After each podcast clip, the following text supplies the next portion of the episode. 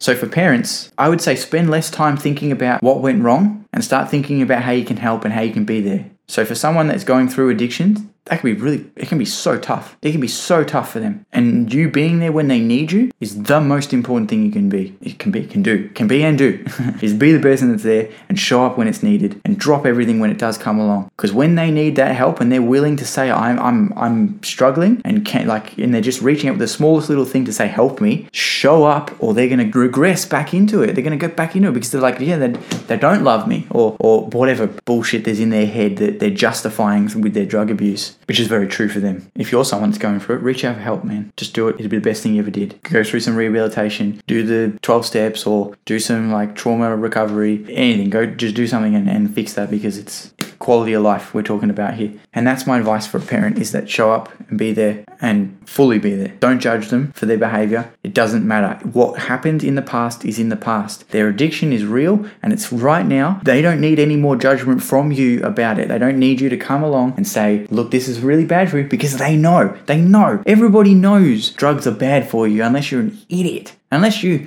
are so in denial about your own addiction, unless you're talking about medical medical purposes, let's just put that in another category again. Talking about recreational stuff here. Everyone knows it's bad. Everyone knows smoking is bad for you. Everyone knows drinking is bad for you. But do it anyway. So be there when they say when they turn up and say I need help. That's that's literally the key. That's it.